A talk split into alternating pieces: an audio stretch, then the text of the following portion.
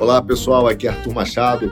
Vamos para mais um minicast do Quinto Elemento. Mas antes de começar, eu queria te falar sobre um manifesto que foi assinado no dia 30 de maio de 2006 pela Nação Mestiça.org. Um manifesto contra as cotas. Sim, um manifesto contra as cotas, feito no seio da UFRJ, no Rio de Janeiro, que foi assinado, inclusive, por diversos membros da classe política, do PT, inclusive, direcionado ao Arlindo Chinaia, presidente da Câmara dos Deputados naquela época, e ao Renan Calheiros, presidente do Senado, assinado por membros eh, do PT, membros da classe artística, como Caetano Veloso, e historiadores como a Lilian Schwartz, basicamente em 2006.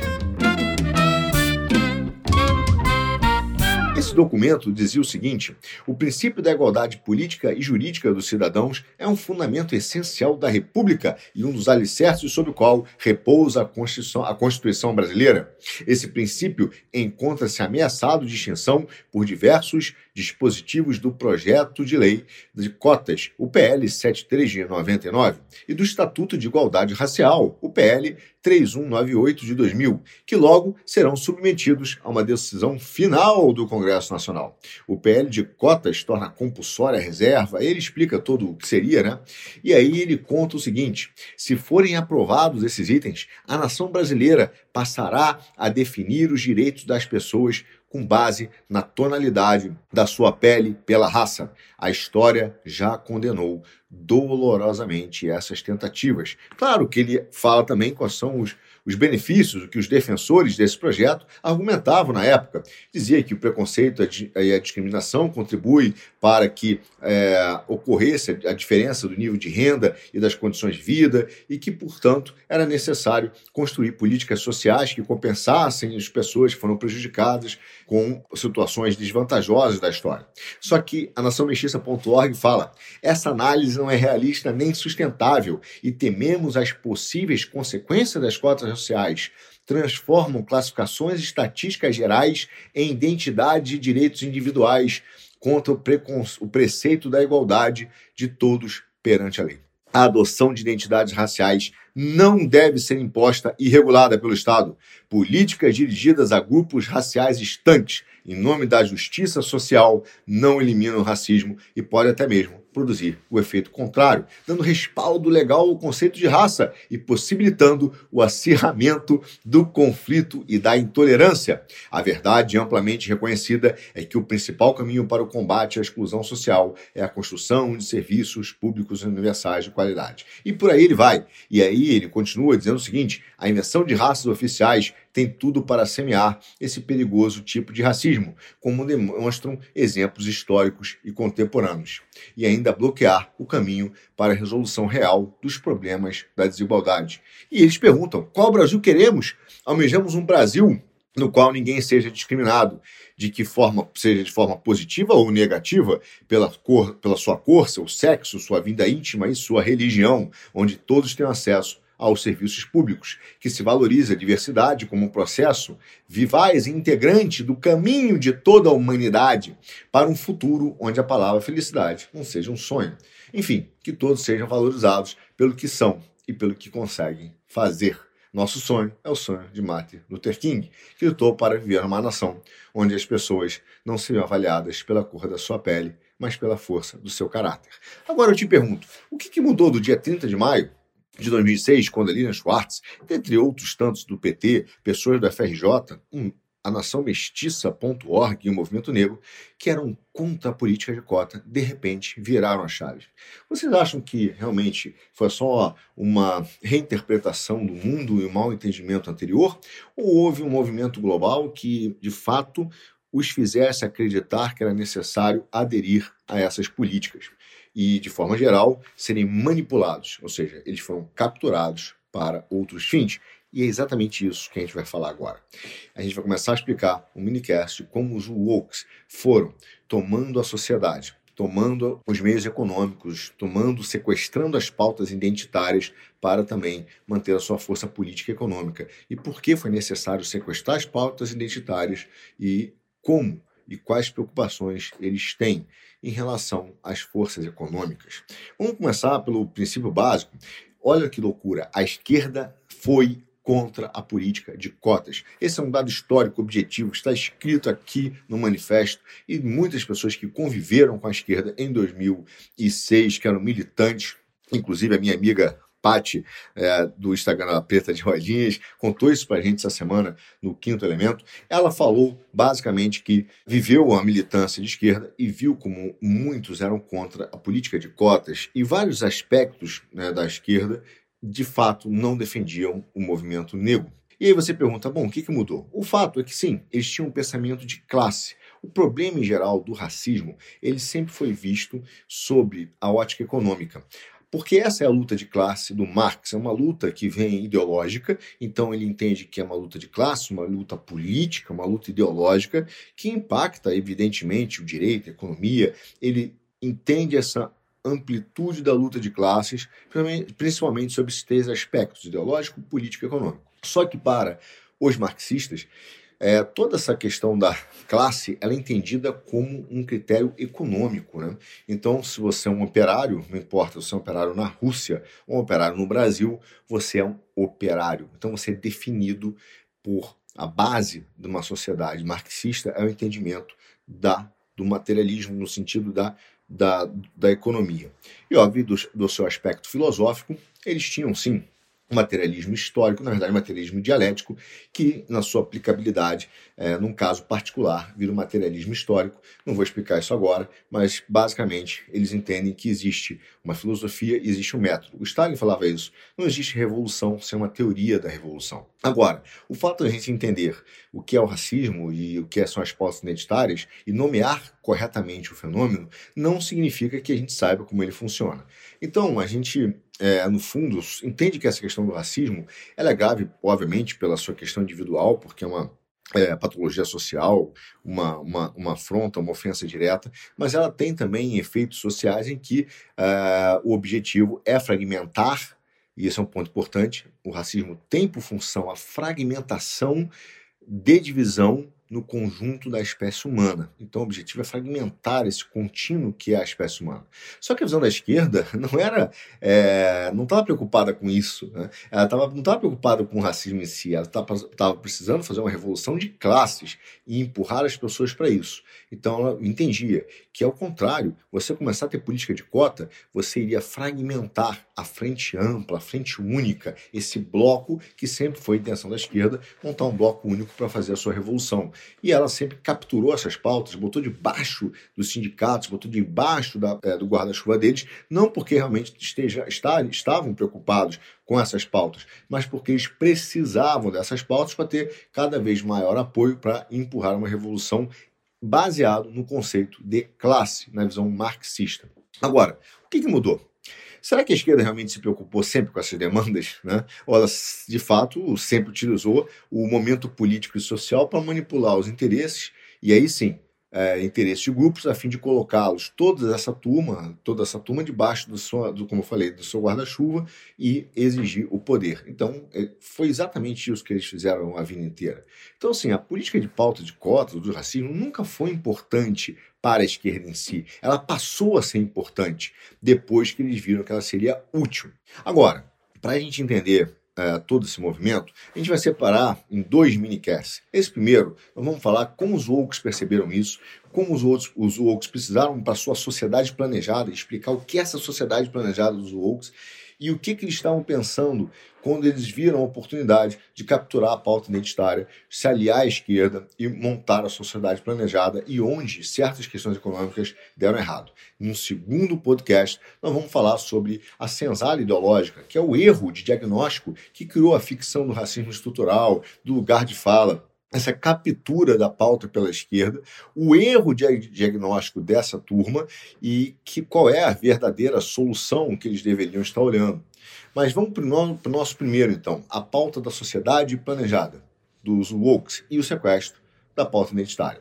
A gente tem que entender o seguinte: a primeira coisa, vamos fazer um recorte no tempo. Houve um, um, um momento, a gente viu, que o movimento negro não era importante, realmente importante para a esquerda. Tá? Em um determinado momento, essa fragmentação passou a ser relevante. Então, eles começaram a defender as pautas identitárias e fragmentar a sociedade. Como, como isso se deu? Será que a gente é capaz de entender? A coisa começa, vocês verem, onde a, existe esse, essa mudança né, de clara entre uma esquerda que era contra o movimento negro, que era contra a divisão e a fragmentação de classes e pautas identitárias, tirando a ideia de que todos são iguais perante a lei, para uma defesa dessas teorias é, críticas que foram implementadas, a gente já falou isso em outros minicasts. Mas há um evento político também, não é só acadêmico. O evento político parte do Partido Democrata Americano. Então, assim, de modo pragmático, a partir mais ou menos do Bill Clinton, há essa transformação social. Há o sentido, uma mudança do sentido de emancipação social.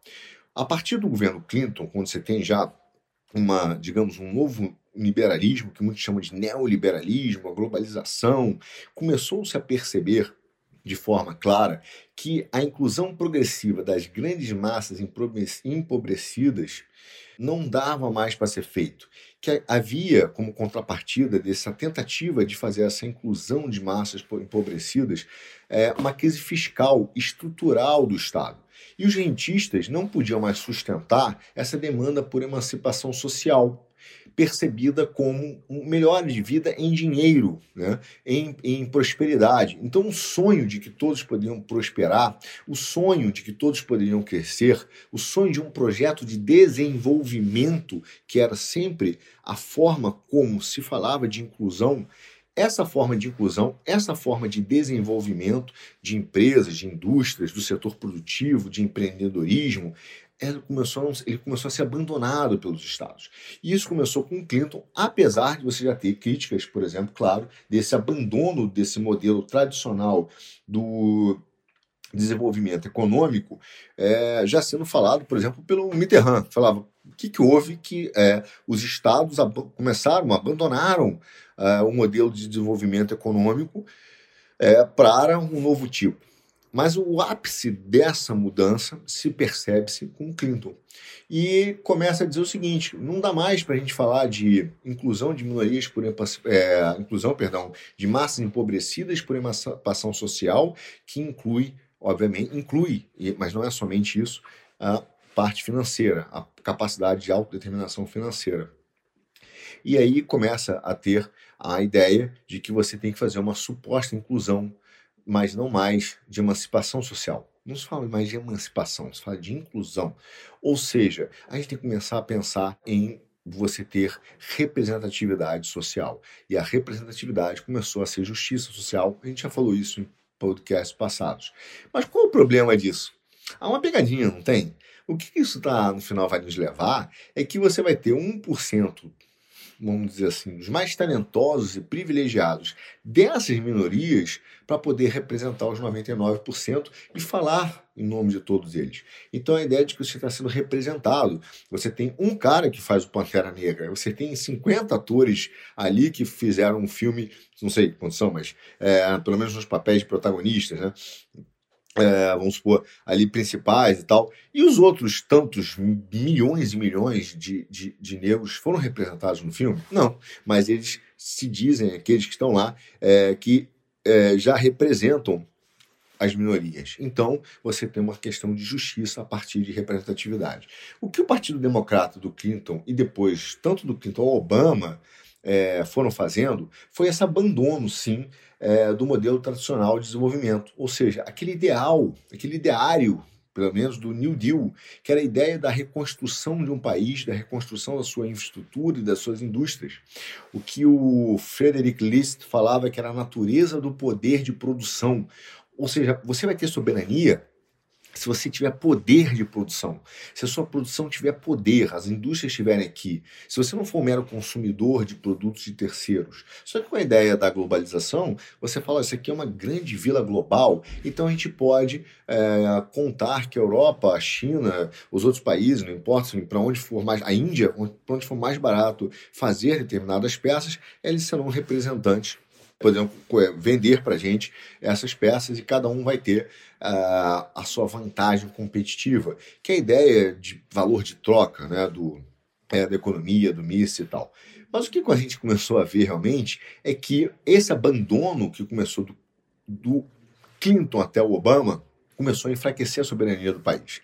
E, obviamente, começou a criar uma empresa que atuava em vários estados nacionais e que, de certa forma, estava é, presente, tinha poder econômico e político, mas também não era legislada por nenhum, porque ela tinha vários pedaços da sua cadeia de produção legislada por diversos países que estavam cada vez mais perdendo o controle sobre o todo.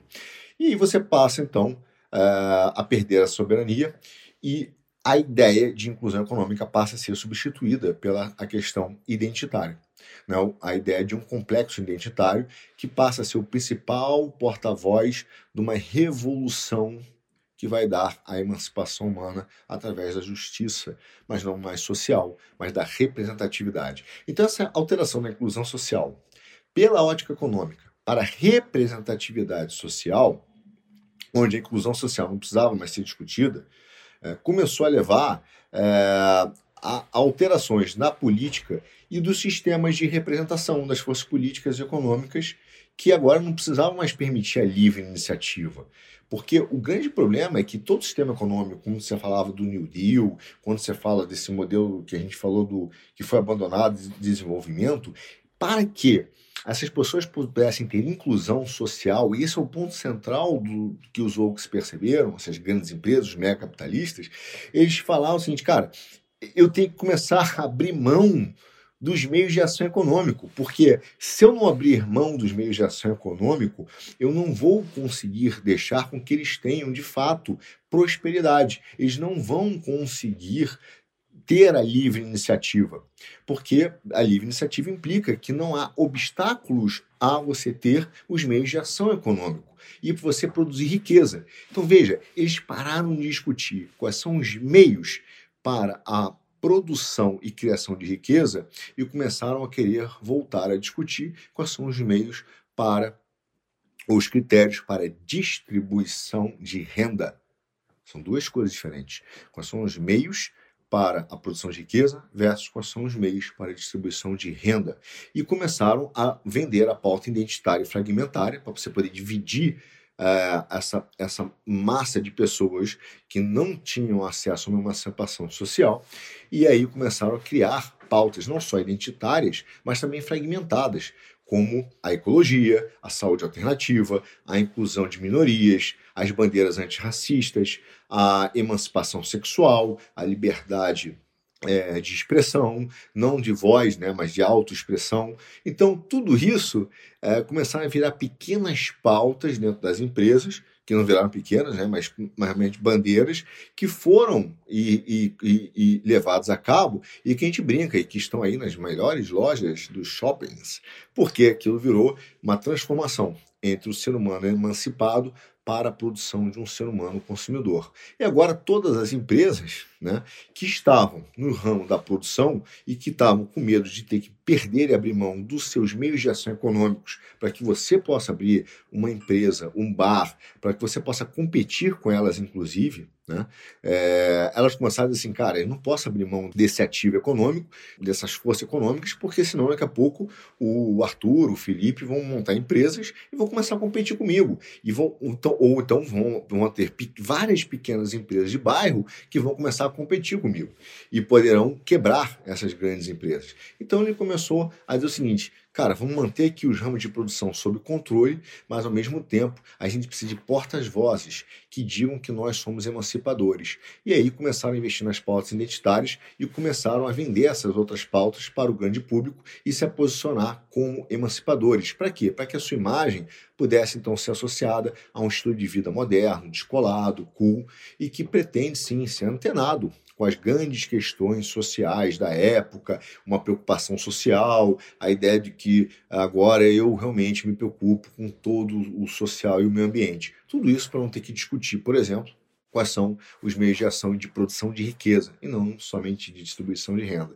E aí você vê as grandes marcas de luxo, por exemplo, no mercado da moda, se utilizam crescentemente aí de, de, de modelos negros, né?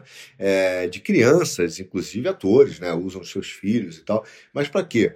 Para ter uma ideia de que há uma representatividade, e aí esse 1%, apenas esse 1%, é, que está ali representando, é, de fato fale pelos 99 que sofrem com questões sociais reais, seja de pobreza, seja da falta de acesso à educação e de racismo, óbvio. Então, é, essas empresas começaram a usar isso como prova irrefutável do seu comprometimento social com a emancipação das pessoas. Agora, qual é o interesse dos woke? Para que ele vai trocar, então, ou trocou essa inclusão social, como a gente falou, pela emancipação? A questão é simples. Por que ele trocaria, então, né, essa, essa, essa inclusão social, né, ou a emancipação social pela inclusão, ou, a inclusão social pela essa justiça social, que significaria representatividade social? Uma coisa simples. Olha só, eles são mega capitalistas. 358 famílias no mundo, isso em 96, eh, já tinham o equivalente ao que 2,5 bilhões de pessoas possuíam de patrimônio. Ou seja, patrimônio de 358 famílias no mundo já era equivalente ao patrimônio de 2,5 bilhões de pessoas, que era, na época, é, metade, um pouco mais, mais da metade. Então você vê o tamanho, não é falando de desigualdade, mas de poder econômico, tá? E de controle dos meios de ação. Aí você fala, pô, vamos fazer uma inclusão social, a gente precisa liberar os meios de ação econômicos, que elas possam pegar crédito, por exemplo, a taxa de juros um pouco mais barato para fazer os investimentos é, nos seus negócios e, e virar empreendedores ou, assim, pequenos ou médios empreendedores, formar os seus filhos, virarem profissionais liberais, é, médicos, advogados. Você acha que eles querem isso? Claro que não. Então nós temos um problema, de fato, de que não há um incentivo real pela livre iniciativa com essa ideia clara de que você vai ter a sua emancipação econômica. Essa não é uma realidade. Não é isso que os woke, que essa turma realmente busca. Não é. Então eles perceberam que essa inclusão social só se daria pela livre iniciativa. Então você teria que mudar os meios de produção de riqueza e não apenas da distribuição de renda. Então, assim, a verdade é que os woke hoje controlam todos esses meios de ação, ainda controlam econômicos, significando também o quê? Bota aí, grosso modo, só para a gente entender, que 1% dos mais ricos que controlam os meios de ação emprestam dinheiro para 99% da população né? seja através de crédito para você comprar sua casa, carro, é, debêntures para você investir no seu negócio, mas tudo com taxas de juros altíssimas, que são equivalentes, eu vou entrar isso daqui a pouco, a um aluguel do dinheiro. Então você acha que você tem a sua casa mas ela de fato é, depende. Você tem uma parcela, então alguém está te emprestando dinheiro e cobra uma taxa de juro que tem uma correção do dinheiro no tempo, sim, tem um prêmio de risco, mas no final tem um aluguel sobre esse dinheiro. E grande parte das famílias do mundo são escravas do crédito. Então os woke dominam é, através não só da escravidão do crédito, mas na verdade eles são rentistas e, e, e utilizam isso cada vez mais. O que são as grandes empresas de tecnologia? São rentistas. Né? É, e nós temos nos transformado em escravos corporativos, e que a gente já falou sobre esse tema. Né? É, a aparente ideia de que temos mais conforto vem com a necessidade de aumento de produtividade, que apesar de todos os avanços da tecnologia, não significa que nós trabalhamos menos, nós trabalhamos cada vez mais. Então existe uma melhora dos meios, dos instrumentos, mas ao mesmo tempo nos é exigido cada vez mais tempo para que a gente possa pagar pelo aluguel dessas coisas boas, desse conforto que vão sendo oferecidos para a gente. Então, é, o grande foco dessa mudança dos wokes, que era a ideia de trocar essa emancipação é, social pela representatividade, é você tirar o foco de como a riqueza é criada, para focar em como a renda é distribuída, em geral aí pelo Estado, por isso que eles se aliam ao Estado, para dar a, a, sensação de representatividade e justiça. E aí, o tema não pode mais ser sobre inclusão financeira, livre e iniciativa, mas representatividade. E aqui tem um ponto muito importante que eu queria falar com você para a gente entender.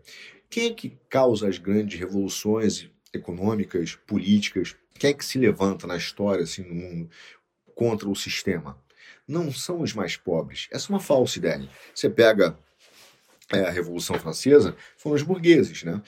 Então, você olha em, vários lugares, a gente pode dizer, de certa forma, que são a, a, o que a gente chama hoje, atualmente, de classe média. Por quê? Porque a pobreza em si, quando o cara cai na pobreza, ele não mais a teme. Inclusive virou uma ideia de romantizar a pobreza, trocando a ideia de favela por comunidade, fazendo prêmios, fazendo a ideia de que você viver sem saneamento básico no barraco é de fato uma, uma identidade.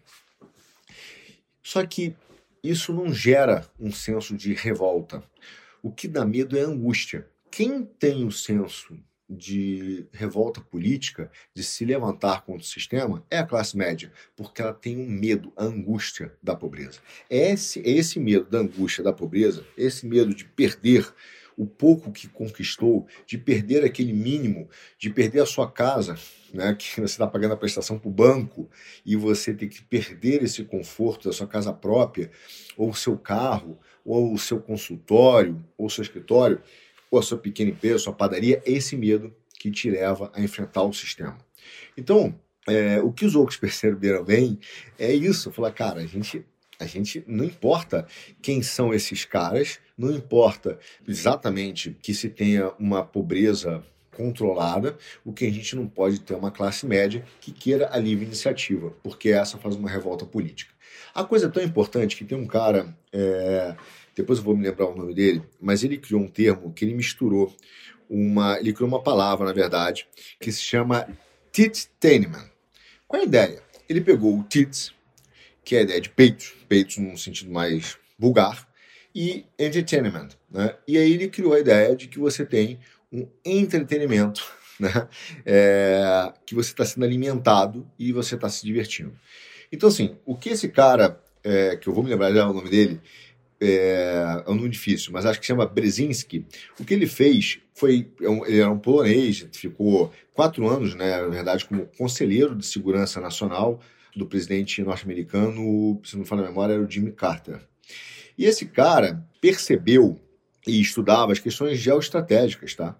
E ele, e ele notou o seguinte, cara, a única forma de controlar essa massa de pessoas é, não é mais de falar sobre inclusão social. Né? Não é mais falar sobre isso. Ele percebia que as pessoas precisariam exatamente de um divertimento estupidificante, ou seja, de, de, um divertimento estúpido que te tornasse estúpido. Não é porque você é estúpido e você vai ver o, o, o divertimento. Não. Ao ver aquilo, você ficará estúpido, por isso que o divertimento é estupidificante, tá? Mas ele tem que ter uma mistura, uma mistura que você também está sendo alimentado. Né? Então você está recebendo alguma coisa, uma alimentação que seja suficiente para manter você de bom humor. E aí você consegue controlar essa população frustrada que existe no planeta. E ele misturou exatamente isso. É a ideia de entretenimento e alimentação. Então, Titaniman. Então ele criou essa, esse conceito que é exatamente a ideia de que você tem que ficar de bom humor, recebendo alguma alimentação e continuando a se tornar estúpido. Então veja, para você entender um outro conceito importantíssimo, a verdadeira bomba política não é a pobreza em si. A verdadeira bomba política não é o cara ser pobre. A verdadeira bomba política e que tem um poder de deflagração assim incalculável é alimentado pelo medo de que você tenha uma, uma queda na sua classe social, que você se, deixe de ser uma classe média e vire pobre. E aí você começa a se revoltar com esse sistema social. Então não é a pobreza que coloca a democracia em perigo, meu amigo. O que coloca a democracia em perigo é a angústia que a pobreza inspira. É isso que coloca a democracia em risco. Então ele falou, cara, a gente precisa manter esses caras, precisa manter esses caras controlados, né? A gente precisa manter essa turma alimentada. Então, assim, os woke perceberam isso. E precisavam exatamente de pessoas que representassem essas minorias que não eram incluídas para que dissesse agora, todo mundo tem voz. Já houve uma solução de mercado, entendeu? As empresas já viraram emancipadoras, nós estamos acabando com a desigualdade social e, na verdade, isso só está sufocando.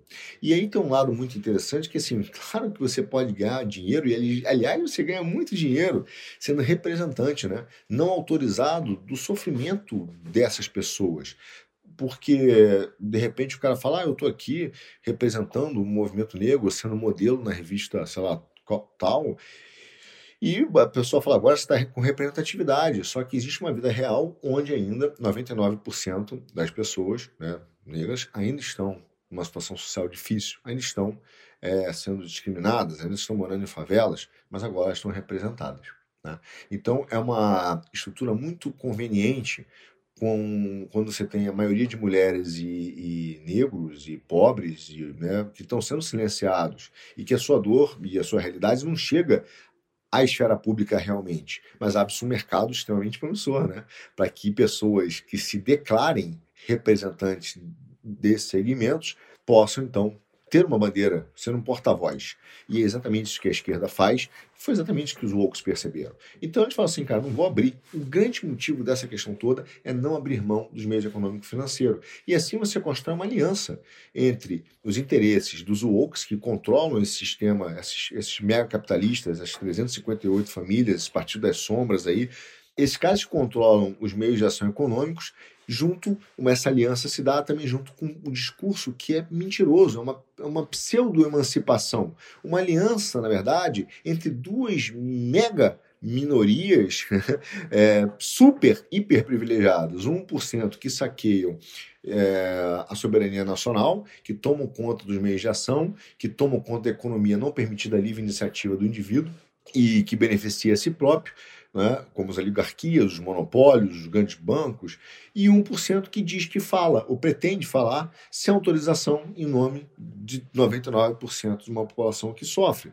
Então, assim, quando você olha o que realmente significa política identitária, tá, na visão do woke, é apenas um fator para que você tenha, sim, divisão social, para que você tenha atomização, para que você tenha separação em pequenos grupos, e assim, esse não é um capitalismo, né? É uma tomada do Estado, é uma tomada das forças econômicas para que esse capitalismo é, falsificado se junte com, aí sim, com um verdadeiro socialismo, uma forma de instrumentalização econômica e não é capitalista, dizendo que é, você está formando oligopólios, monopólios, e aí esse socialismo começa a acontecer.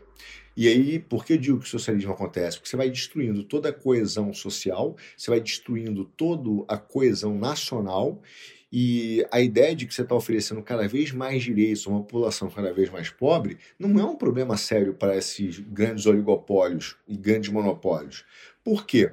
Porque é, a sociedade de massa você atender uma sociedade de massa, onde você vai destruindo a classe média, você vai tomando dinheiro, tomando os pequenos negócios, concentrando a riqueza, tirando, olha só o que eu falei no início, você vai destruindo a capacidade de produção e dos meios econômicos para você criar riqueza. Você vai tomando isso para você. E você vai agora discutir sobre distribuição de renda. Então, conceder direitos não é um problema para um sistema econômico que é super plástico tá? e que vai precisar se reformar para continuar se expandindo. Então, assim, você tem, na verdade, um sistema é, opressivo, autoritário, econômico e político, formado pelas pautas identitárias a serviço dos wokes.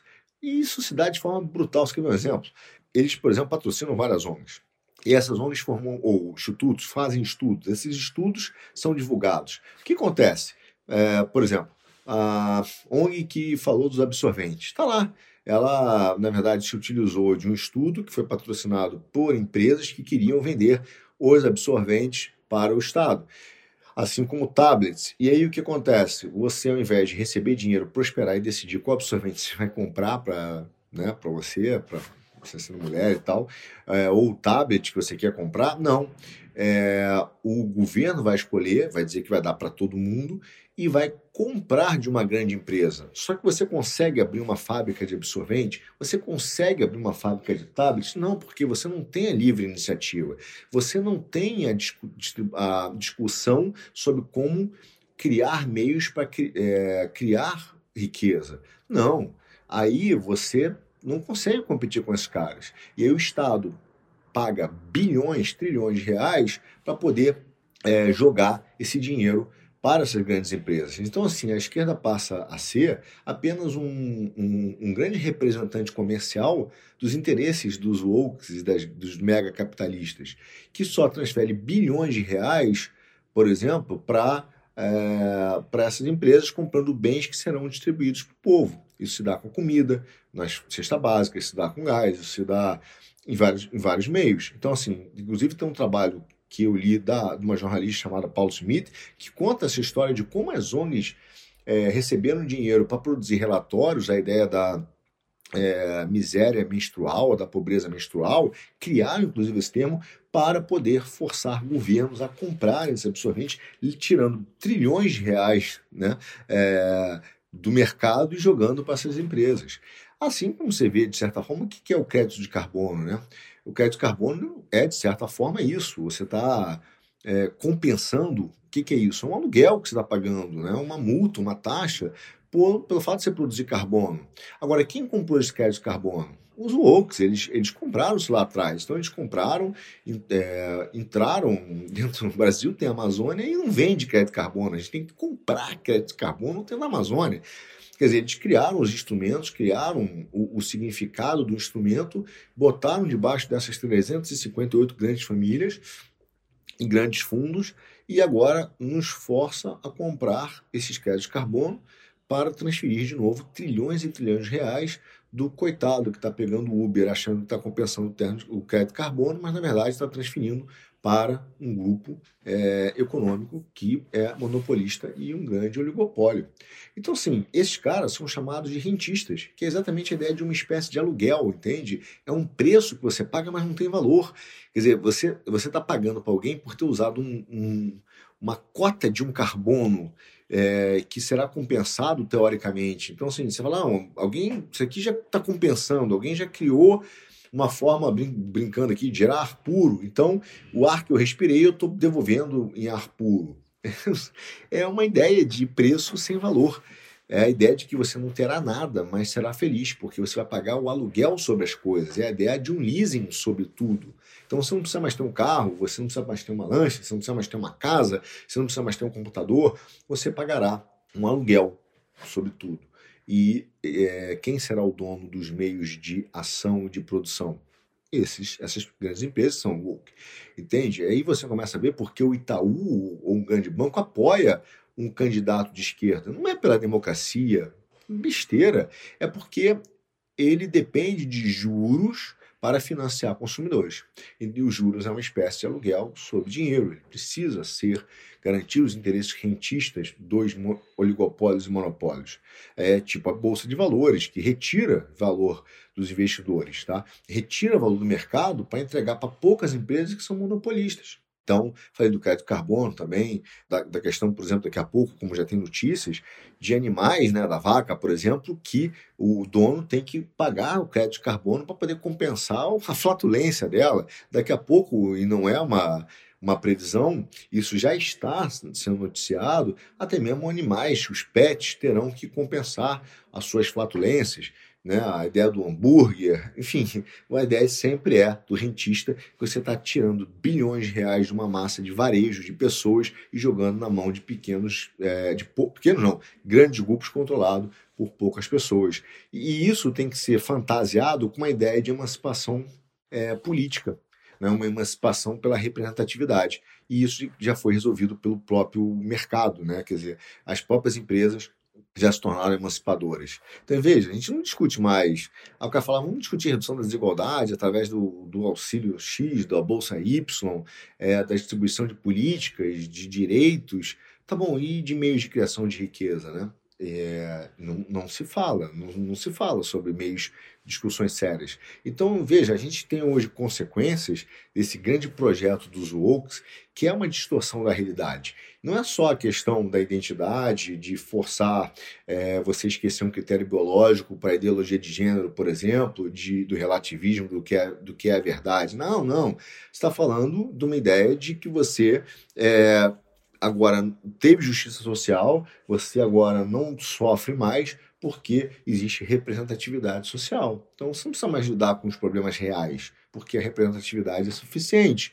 Então, um projeto que acaba unindo né, esse, esse, essa ideia de emancipação que, que vai levar a um aumento da pobreza, e esse é o ponto, o projeto do Woke é a destruição da classe média, concentração, todo mundo, é, o que eu digo, comendo as mesmas rações, escolhendo mais ou menos ali o mesmo universo de produtos, fingindo que existe diversificação, enquanto na verdade você só tem é, braços dos mesmos grupos, né? Você tem um oligopólio, você tem três bancos no Brasil, esses caras sentam na mesma mesa. Você acha que você tem alternativa, mas eles, na verdade, são as mesmas coisas, né?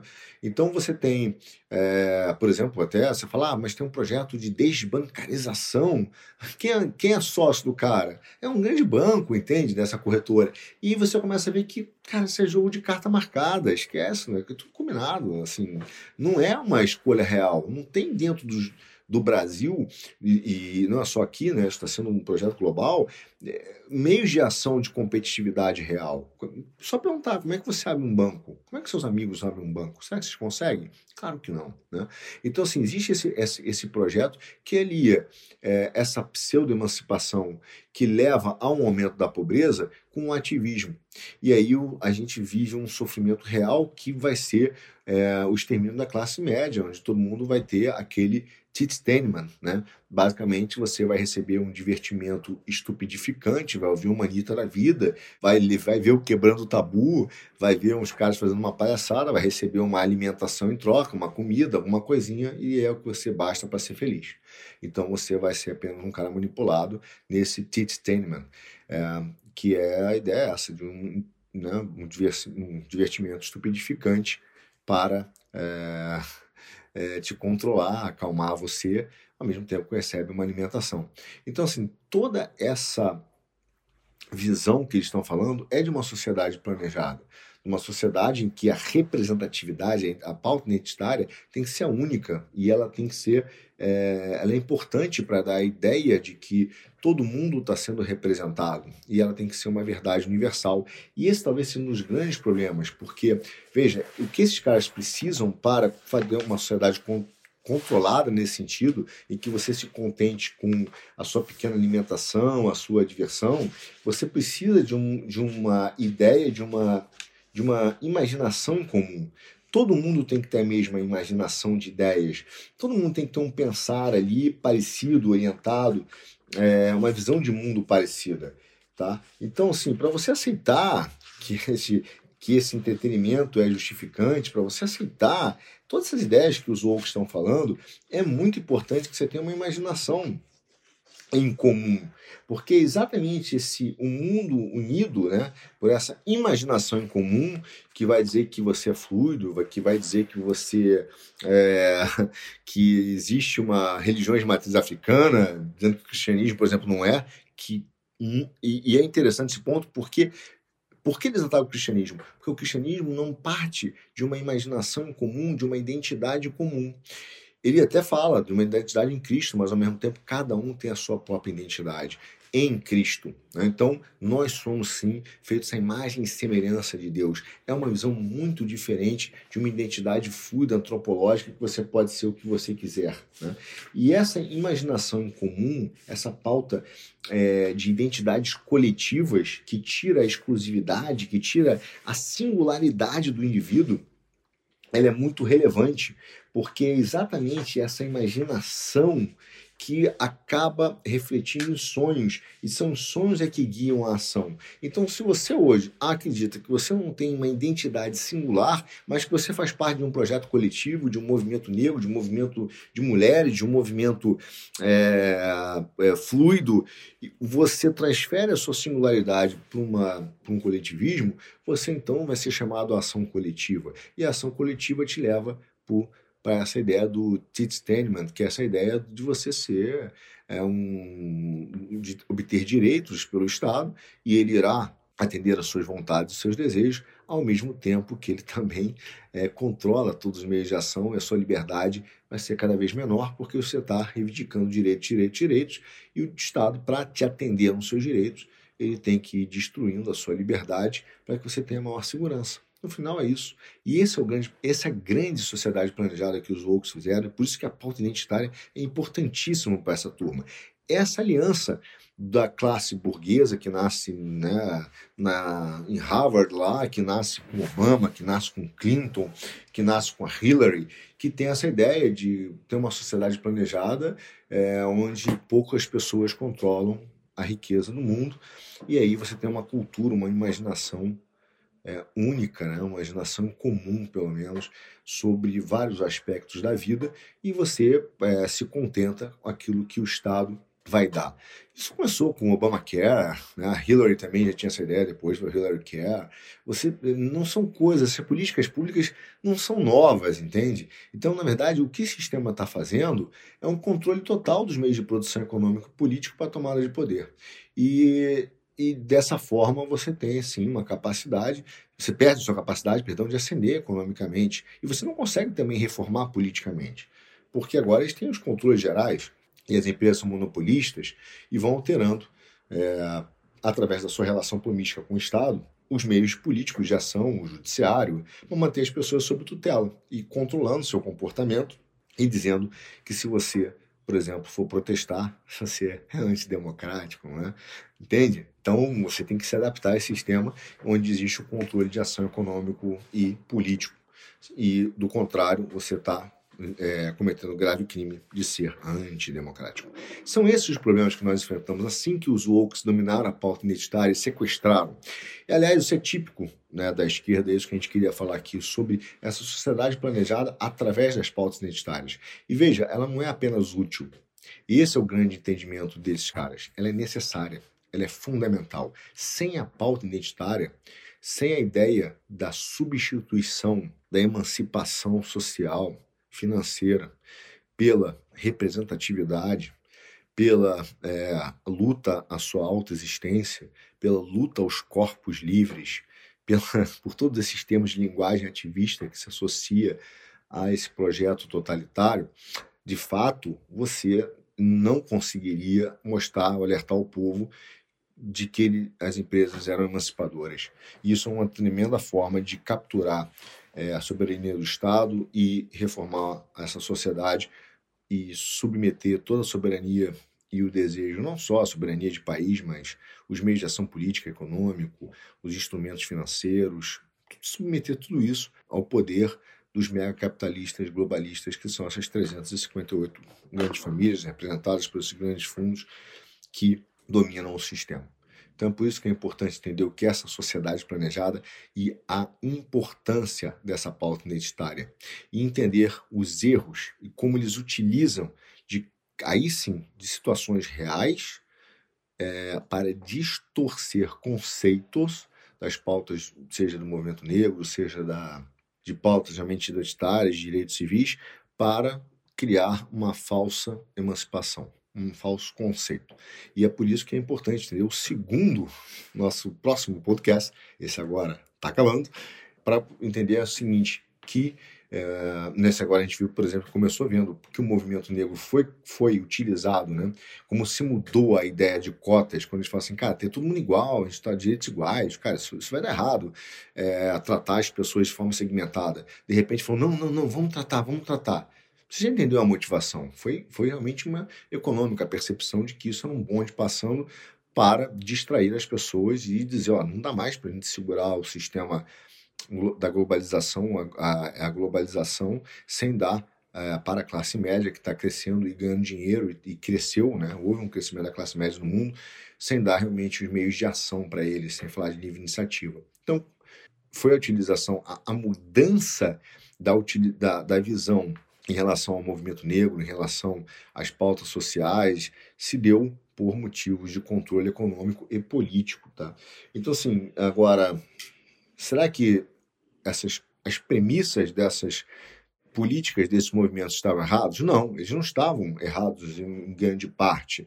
Só que intelectuais, aí sim, patrocinados, muitas vezes, é, pelos woks, né? E que são os woks até, é, que estão nas universidades, quer dizer, as empresas é, que criam uma sociedade planejada foram sim, se esforçaram para alterar esses conceitos e criar uma ideia de senzala ideológica, em que havia uma demanda, havia um problema, existe um problema real a ser enfrentado, só que eles alteraram o conceito desse problema, erraram o diagnóstico para criar uma ficção de pauta identitária, como racismo estrutural, como lugar de fala, para sequestrar esse discurso debaixo do modelo do, da esquerda woke, tá?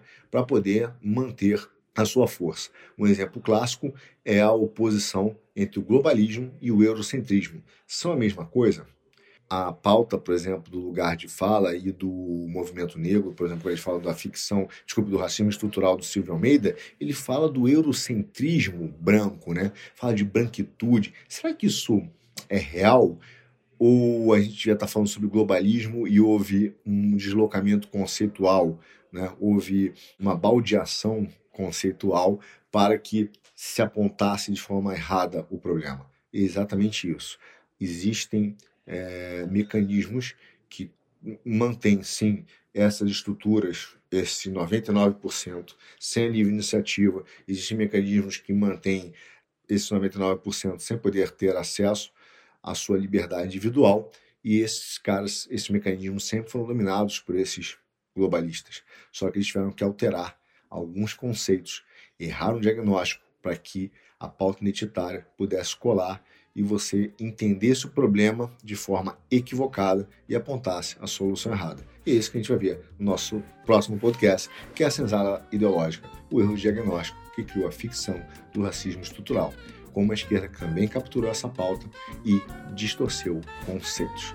Valeu, pessoal. Até o próximo minicast do nosso Quinto Elemento.